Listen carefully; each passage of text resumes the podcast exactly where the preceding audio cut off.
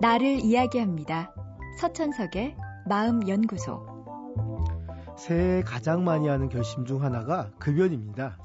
예전에는 담배를 기호식품으로, 흡연을 취향으로 보았는데, 이제는 담배를 중독물질로, 흡연은 치료해야 할 질병으로 보고 있습니다.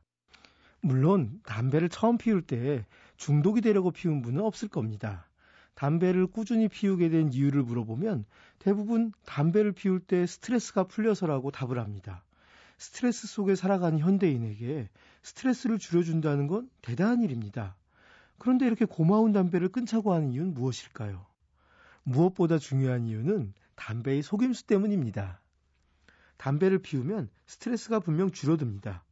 부교감 신경이 활성화되며 긴장이 풀어지고 마음이 편안해지죠. 그러면서도 집중도는 높아져서 머리가 맑아지는 느낌이 듭니다. 그런데 담배를 지속적으로 피우다 보면 평상시에 교감신경의 활성도가 점차 높아지고 그로 인해 몸은 늘 좀 더 긴장해 있게 됩니다. 결국 일상적인 스트레스는 더 많아지는 셈이죠. 그때 담배를 피우면 스트레스가 줄어들긴 합니다. 하지만 알고 보면 그 좋아진 정도는 담배를 피우기 전에 원래 상태밖에는 안 되는 겁니다. 즉, 흡연을 시작한 초반엔 긴장도가 5였다가 담배를 피우면 0으로 내려갔지만 담배를 계속 피우다 보면 평소의 긴장도가 10으로 올라가 있고 담배를 피워야 겨우 5가 된다는 겁니다.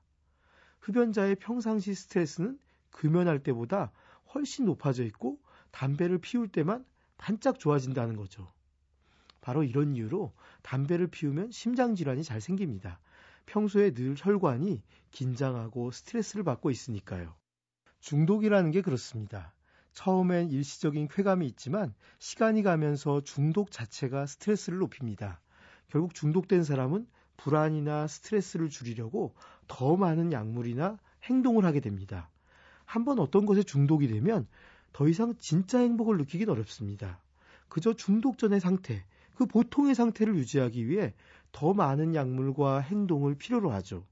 이것이 중독에서의 쾌감이 진짜 행복과 차이가 나는 부분입니다. 그나마 스트레스 줄여주는 게 담배라고 합니다.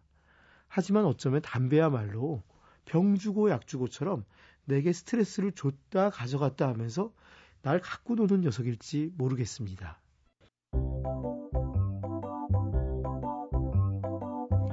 서천석의 마음연구소.